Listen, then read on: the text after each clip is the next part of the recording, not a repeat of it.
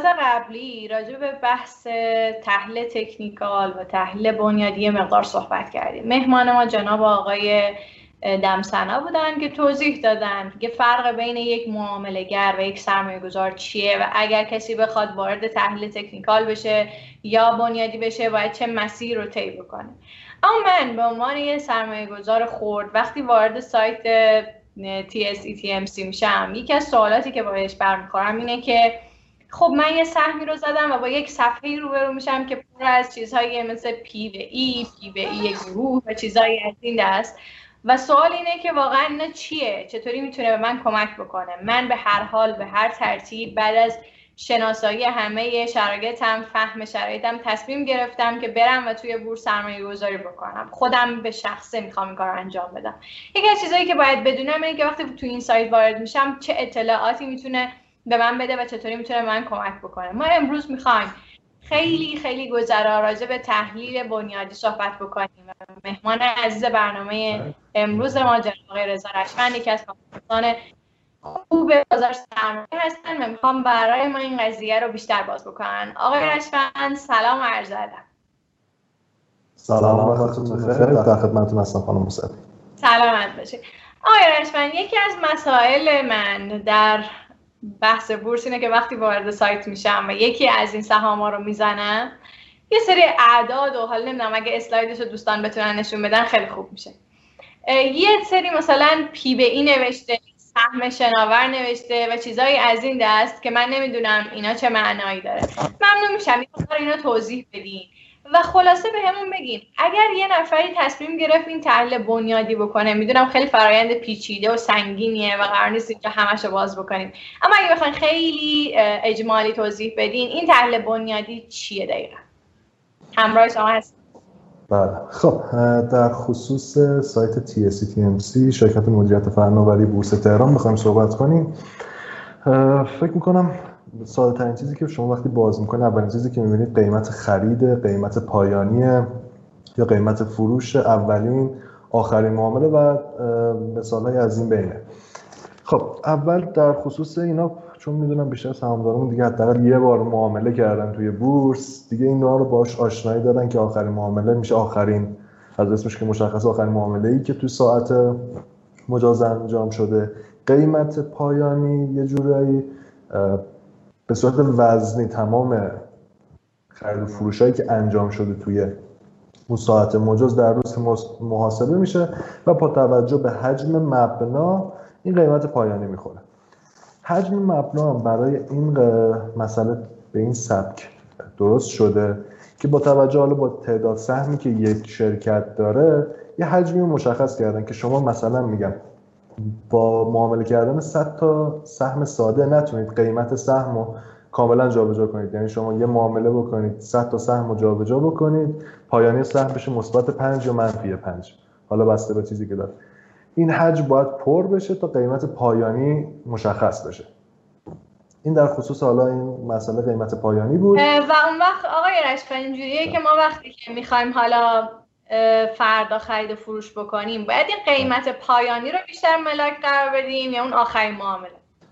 قیمت پایانی مبنای قیمتی فرداست. یعنی مثبت و پنج و منفی. حالا هر بازه قیمتی که داره بر اساس قیمت پایانی در نظر گرفته میشه. و یه مثلا میگم شما امروز بخواید نگاه بکنید یه سهمی رو می‌بینید قیمت پایانیش مثبت چهاره ولی آخرین معاملهش منفی پنجه. یعنی کسی که حاضر شده این سهم رو با قیمت منفی پنج بفروشه یعنی با صفحه فروش دو روز بعد. نه تنها فرداش بلکه روز بعد هم اگر صفحه فروش بشه تازه به قیمتی که این معامله انجام شده تازه می‌رسه. البته خب یه دلایلی هم داره فرد فکر می‌کنه که مثلا فردا نمی‌تونه بفروشه حاضره که با منفی پنج امروز بفروشه که زودتر خارج بشه. ولی خب معمولا هیجان بیشتر درگیره تو این خرید و فروش کردن این شکلی. این در خصوص قیمت پایانی. در خصوص سهم شناور هم یه توضیح کوچیک بدم. می‌کنید سهم شناور میشه تعداد سهمی که سهامدارها حاضرن آماده و مایلن که بفروشن این سهم و نمی‌خوام با عنوان یک سهامدار عمده توی مدیریت شرکت توی مسائلی که مربوط به خود شرکت توش دخیل باشن و به عنوان یک حالا یه سرمایه گذاری خورد اون سهم خریداری کردن که خب ما تو بورسمون سهم شناور به نسبت بازارهای جهانی مثلا بورس آمریکا یا بورس ژاپن به مراتب کمتر شناوری سهممون. مثلا شما فولاد هرمز اگر نگاه بکنید تقریبا شناوری 3 درصده یعنی شما در کل اگه کل سهمم بخواید بخرید کلا 3 درصد از کل سهام شرکت رو شما می‌تونید توی بورس تهران معامله بکنید. یا مثلا کاوه 19 درصد قدیر 25 درصد هر کدوم از اینا بسته به میزان سهمی که شناور دارن تا اون حد می‌تونن معامله بشن. البته ما شرکت هم داریم که تا 60 درصد معامله شدن تو یه روز حتی. 60 درصد سهم شناور یه شرکت کامل معامله شده تو یه روز. این در خصوص چرا توی ایران این سهام سهم شناور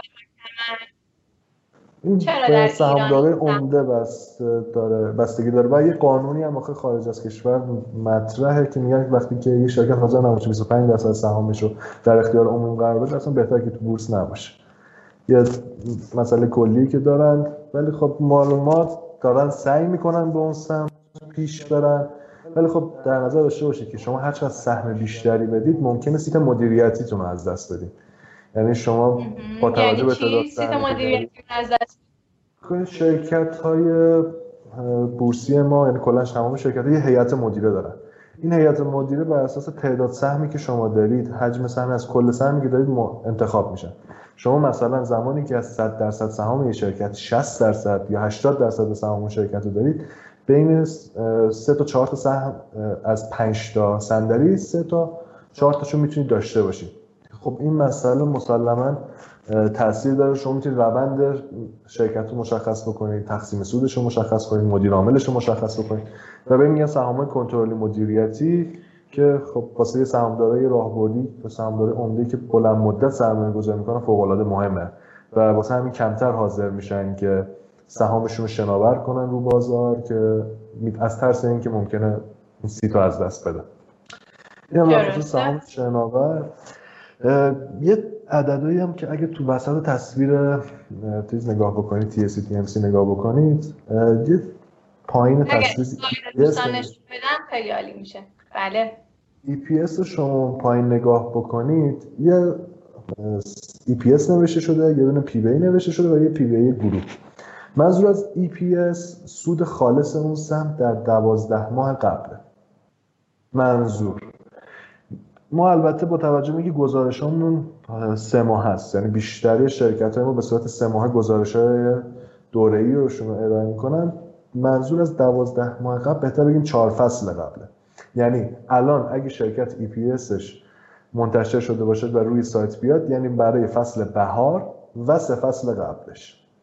اون میشه مجموع سودش تقسیم بر تعداد سهامی که داشته سود خالصی که داشته تقسیم بر تعداد سهامی که داشته. شده اون EPS EPS هم earning per share یعنی سود خالص به ازای هر سهمشه که به این میگن EPS حالا 12 ماه قبل یا TTM PBE هم همینه. پی ای که الان شما دارید روی تابلو می‌بینید پی که مخفف پرایسه و ای هم که همون اسه پی قیمت هر سهمه که از مارکت ولیوی اون شرکت یعنی ارزش بازار اون شرکت تقسیم بر تعداد سهمش میشه قیمت هر سهمش. و تقسیم بر همون ای پی که الان بهتون گفتم. این نسبت این رو نشون میده که شما به ازای هر واحد سودی که شرکت در میاره حاضر چقدر هزینه بکنید چقدر حاضر ارزش گذاری بکنید برایش چقدر حاضر پرداخت بکنید. یعنی وقتی مثلا میگم پیوی میشه عددی مثل سی میشه 20 میشه ده یعنی شما حاضر برای یک ریال سود ده ریال هزینه بکنید پرداخت بکنید. پیوی به این سب حساب می‌کنن که چند خوبه آقای رشفن پی ای بستگی به صنعت داره بستگی به خود سهم داره. خیلی مسائل مختلفی داخلش داخله ولی ما به صورت historical به صورت تاریخی توی بازارمون P به E پایین تر از 5 6 رو P به E مناسبی در نظر می‌گرفتن برای سهمایی که برای شرکت هایی که به بلوغ رسیدن. یعنی شرکت هایی که پروژه ندارن شرکت هایی که مثلا افزایش تولید ندارن. و به هر کدوم از اینا حالا با بسته به میزانی که به سودشون اضافه می‌شد P به E بالاتری می‌دادن. مثلا میگم شما فرض کنید که یه شرکت داشتیم که قرار ظرفیت تولیدش دو برابر بشه. شما با تحلیلی که دارید میگید مثلا سودش 120 درصد رشد می‌کنه. خب من برای این افزایش سودی که مثلا ممکنه سه سال دیگه رخ بده حاضرم یک P به E یک یا دو بهش اضافه بکنم. یعنی P به E بکنم هفت. و اونو ارزشمند می‌دونم. اگه پایین تر از P به E مثلا هفت باشه من حاضرم بخرمش. اگه بالاتر باشه من میفروشمش. البته این P به E که شما دارید روی سایت می‌بینید بازم میگم trailing 12 month یعنی مربوط به گذشته نگره. توی بازار ما همیشه میگیم که داریم قرار آینده‌ی شرکت رو بخریم. شرکتی که پارسال مثلا انقدر فروخته دلیل نمیشه سال بعدم همونقدر بفروشه. بعد شما یه تحلیلی داشته باشید. مسئله مهم توی ارزش گذاری P به E P به E forward. یعنی سودی که اون شرکت توی دوازده ماه یک سال آینده قراره بسازه.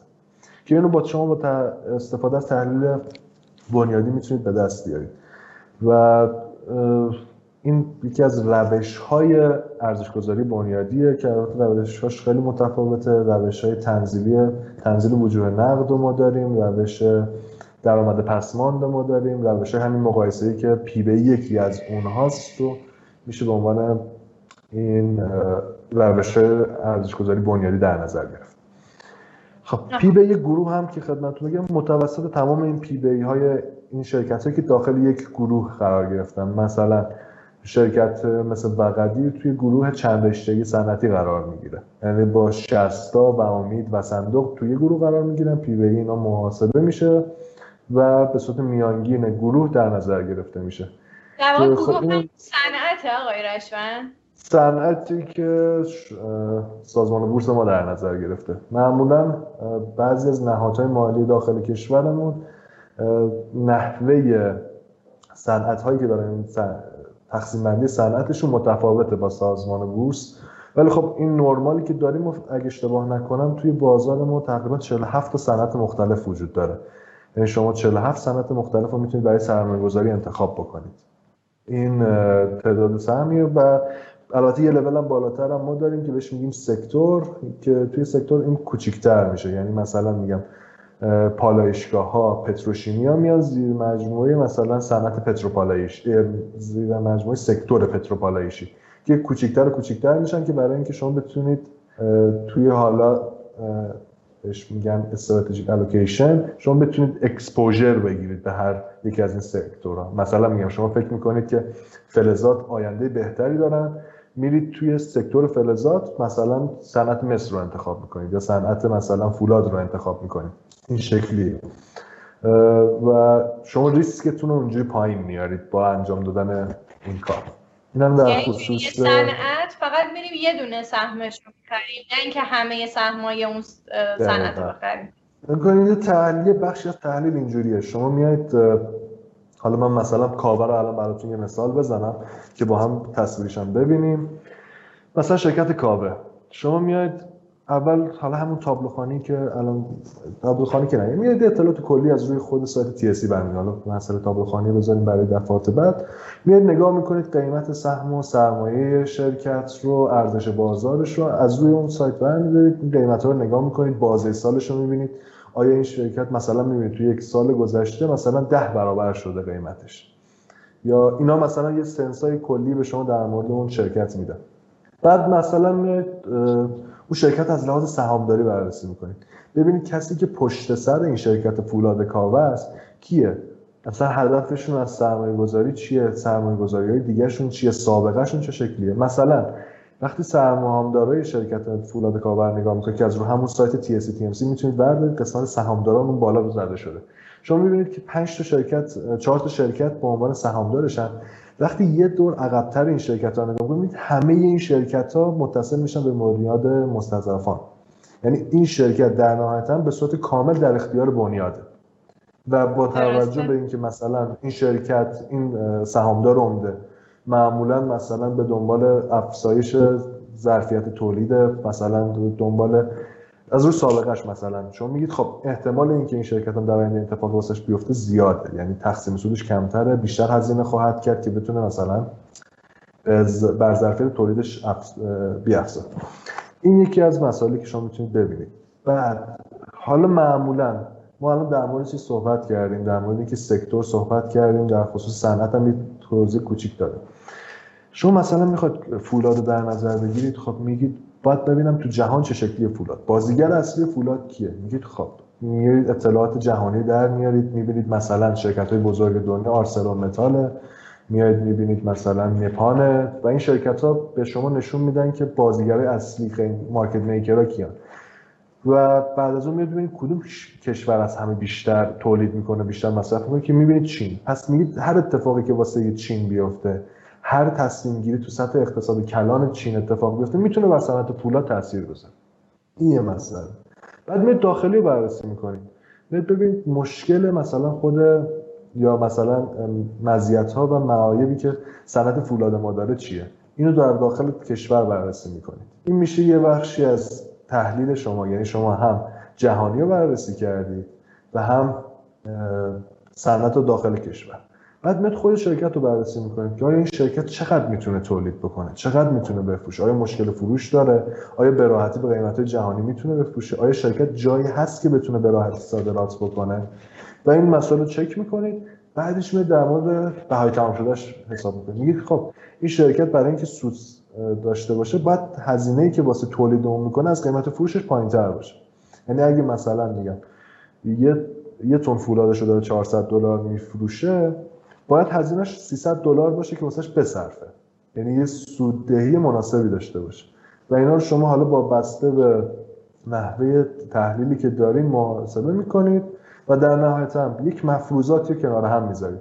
مثلا میگید که با توجه به شرایط کشوری که داریم ما فکر می‌کنیم سالیانه به نسبت نقدینگی و یه مقدار پایینتر دلار باید منطقه رشد بکنه. یعنی دلار ما اگه امسال دلار نیمایی ما 18 هزار تومنه سال بعد باید مثلا نزدیک به 22 هزار تومن باشه. البته ممکنه اتفاق نیفته ها ولی معمولا اگر ما جهش ارزی نداشته باشیم به صورت معمول سالیانه متوسط ما 20 درصد رشد نرخ ارز رو داریم.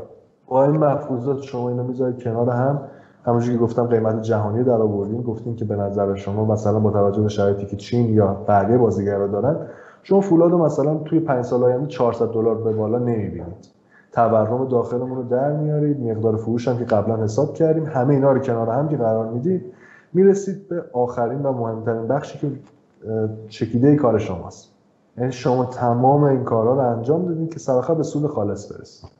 که سود خالص که بشه همون EPS اون شرکت به ازای یعنی سود خالص به ازای هر سهم که در نهایت امر شما قیمت سهام که توی تابلویی که با هم بررسی کردیم مثلا الان قیمت امروز کاوه قیمتش مثلا 2000 تومنه شما سودی که برای سال بعد در آورید با تمام مفروضاتی که برای خودتون دارید. مثلا 150 تومن این یعنی پی ای سال 1399 پی ای سال 99 شرکت فولاد کاوه جنوب کیش تقریبا یه چیزی حدود 13 البته شما می‌تونید بگید که خب الان از سال 99 6 ماهش رفته. من مثلا میگم 6 ماه اول فولاد کاوه مثلا 40 تومن یا 30 تومن سود ساخته. توی 6 ماه دوم سال 1400 مثلا توی 6 ماه دوم سال 1399 40 تومن سود می‌سازه. توی 6 ماه اول سال 1400 میاد مثلا 150 تومن سود می‌سازه. اینا رو هم می‌ذاریم میگیم مثلا تقریبا یه حدود 200 تومن سود می‌سازه. یعنی پی بی فوروارد 12 ماه آتی شرکت فولاد کاوه جنوب کیش میشه یه حدود 10 حالا میاید اینو کلا با کل صنعت. یعنی این کار رو برای فولاد مبارکه انجام می‌دید برای هرمزگان انجام می‌دید برای فولاد کاویان. تمام این شرکت هایی که تو این صنعت فولاد هستن انجام می‌دید و میگید خب مثلا شرکت فولاد مبارکه کمترین P به E داره. یعنی توی این صنعت با توجه به تمام ریسکایی که بررسی کردیم میگید بهترین سهمی که شما مثلا می‌تونید توی صنعت فولاد بخرین سهم مثلا فولاد مبارکه اصفهان. یا مثلا فولاد کاوه جنوب کیشه این یکی از روشهایی که P متوجه شدم که عملا هیچ فرد عادی نمی‌تونه این همه کار انجام بده. بره فولاد رو توی چین حساب کنه و بعد توی ایرانش رو حساب کنه و بعد با بقیه هم ردیفای اون صنعت بره مقایسه بکنه. عملا این چیزی نیست که تقریبا یه آدم بتونه انجام بده. می‌خوام بدونم که حالا ممکنه شما بگین که بهترین مسیر اینه که آدم ها برن پولشون رو توی صندوق های سرمایه, گذاری بگذارن. اما ممکنه اینم بگین که نه یه سری راههایی هست برای به دست آوردن این اطلاعات. آیا ما می‌تونیم به این اطلاعات دسترسی داشته باشیم؟ این اطلاعاتی که من خدمتتون گفتم بخش مربوط به اطلاعات داخلیش داخل سایت کدال هست. یعنی شما می‌تونید صورتهای مالی تمام شرکت های حاضر در بورس رو تو سایت کدال بردارین بررسی بکنید این میشه بخش داخلیش رو در نظر گرفتن. ولی وقتی شما می‌خواید بلند مدت تر ببینید یعنی شما می‌خواید بگید که چرا مثلا این شرکت باید با این نرخ محصولش رو بفروشه؟ باید حداقل از اقتصاد جهانی هم اطلاعات داشته باشی. باید مفروضات جهانی در نظر داشته و خب خیلی ممنونم آقای ما حتی تو برنامه های بعدی بیشتر از شما استفاده می‌کنیم. روز خوبی خدا نگه خب فکر می‌کنم که الان تقریبا همه ما به این نتیجه رسیدیم که خودمون نمی‌تونیم این کار بکنیم. اما احتمالا اون نکات اولیه‌ای که آقای رشبن گفتن خیلی می‌تونه بهمون کمک بکنه برای اینکه تصمیم بگیریم که یه سهمی رو بخریم یا نخریم به صورت معمولش البته من می‌خواستم راجع به یه چیز دیگه هم باهاتون صحبت بکنم. به من گفتیم که بهمون بگو اگر که می‌خوایم وارد سایت بشیم و از طریق کارگزاری اقدام بکنیم به خرید پالایش یکم باید چه مسیر رو بریم؟ من توی چند اسلاید خیلی کوچیک می‌خوام سریع رو براتون توضیح بدم. تو مرحله اول شما وارد در واقع سبدتون میشین و توی اونجا پالایشی یکم رو سرچ می‌کنید. اگر دوستان اسلاید ها رو نشون بدن خب پالایشی یکم رو شما سرچ می‌کنید بعد از اون شروع می‌کنید به اینکه تعداد سهام و قیمت سهام رو باید مشخص بکنید گفته شده که 500 تا سهم رو افراد می‌تونن بخرن و هر سهمش ده ریال اگر اشتباه نکنم. در مجموع شما می‌تونید 5 میلیون تومن خرید بکنید. همونطور که می‌بینید تو مرحله اول میایید صندوق پالایشی یکم رو انتخاب می‌کنید. تو مرحله دوم شما تعداد حجم اون رو انتخاب می‌کنید که 500 تا خواهد بود. تو مرحله سوم 100 هزار تا 100 هزار ریال قیمت رو مشخص می‌کنید و در نهایت دکمه خرید رو می‌زنید و خریدتون رو انجام می‌دید. چون می‌دونید اگر از اپلیکیشن ها این کار رو انجام بدید بعدا دوباره باید این کار انتقال از اپلیکیشن ها به کارگزاری رو انجام بدید و این مسیر سراستری برای شما خواهد بود. تو بخش اول راجع به ارزهای اولیه صحبت کردیم. فهمیدیم که این ارزهای اولیه به این معنی نیست که همشون خوبن و باید تو همشون شرکت بکنیم. لازمه که یکم بیشتر راجبشون اطلاع داشته باشیم. تو بخش دوم راجع به بیمه های عمر صحبت کردیم. اینکه چه ویژگی دارن و اینکه چطوری می‌تونن به ما کمک بکنن آیا یک فرصت سرمایه‌گذاری خوب هستن یا نیستن و احتمالا تو برنامه بعدی بیشتر راجع به صحبت خواهیم کرد. و در آخر یه نگاهی انداختیم به تحلیل بنیادی. امیدوارم که حالا تو مراحل بعدی بتونیم راجع به تحلیل تکنیکال هم با همدیگه بیشتر صحبت کنیم. از اینکه تا اینجای برنامه همراه من بودین خیلی از شما سپاسگزارم. مراقب خودتون باشین. تا برنامه بعد خدا نگهدار.